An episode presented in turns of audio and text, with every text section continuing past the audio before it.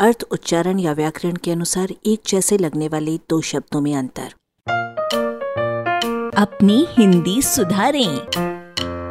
Improve your Hindi संभव और संभाव्य।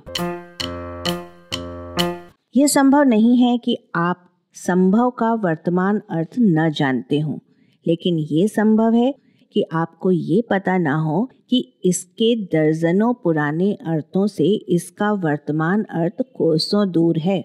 बृहत हिंदी कोश में इसे प्रथमतः संज्ञा लिखकर इसके अस्तित्व, कारण, जन्म, नाश, परिचय, मैथुन, योग्यता, संकेत आदि कुल 25 अर्थ दिए गए हैं, जो प्रयुक्त हिंदी के लिए सब बेकार हैं। क्योंकि आजकल ये केवल विशेषण है, जैसे संभव कार्य। यानी हो सकने वाला कार्य। कोश में विशेष रूप से दिए गए इसके केवल दो अर्थ, जिसकी सत्ता हो तथा जो हो से भी आपकी तबीयत खास खुश नहीं हो पाएगी। संस्कृत के भव के माने उत्पत्ति होना तथा संसार है।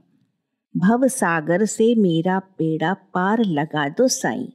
संभावना, संभावित, संभाव्य में भी मूलतः इसी भव की माया व्याप्त है। लेकिन आजकल इन सब का अर्थ भी संभव के अर्थ के समान केवल हो सकना के आसपास घूमता है। संभव सदा साध्य होता है। उसके लिए अनुकूल परिस्थिति और हेतु रहता है। आशा और प्रतीक्षा रहती है, लेकिन उसमें हाँ और नहीं के विकल्प के कारण अनिश्चितता भी बनी रहती है। उदाहरणार्थ, आपकी प्रथम श्रेणी संभव है, क्योंकि आपके प्रश्न पत्र अच्छे हुए हैं फिर भी संभव है कि वो ना आए। अरबी का मुमकिन संभव भी है और संभाव्य भी। संभाव्य संभव की तुलना में अधिक सकारात्मक है, अधिक आशा से युक्त है, अधिक पुष्ट आधार पर टिका है और घटित हो सकने के अधिक योग्य है।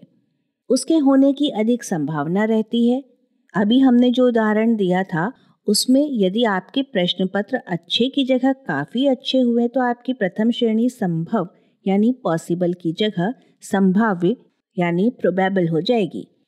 शायद हमारी बात स्पष्ट हो गई होगी। मुमकिन की तरह शायद भी अरबी है, पर यह न तो संभव है और न संभाव्य।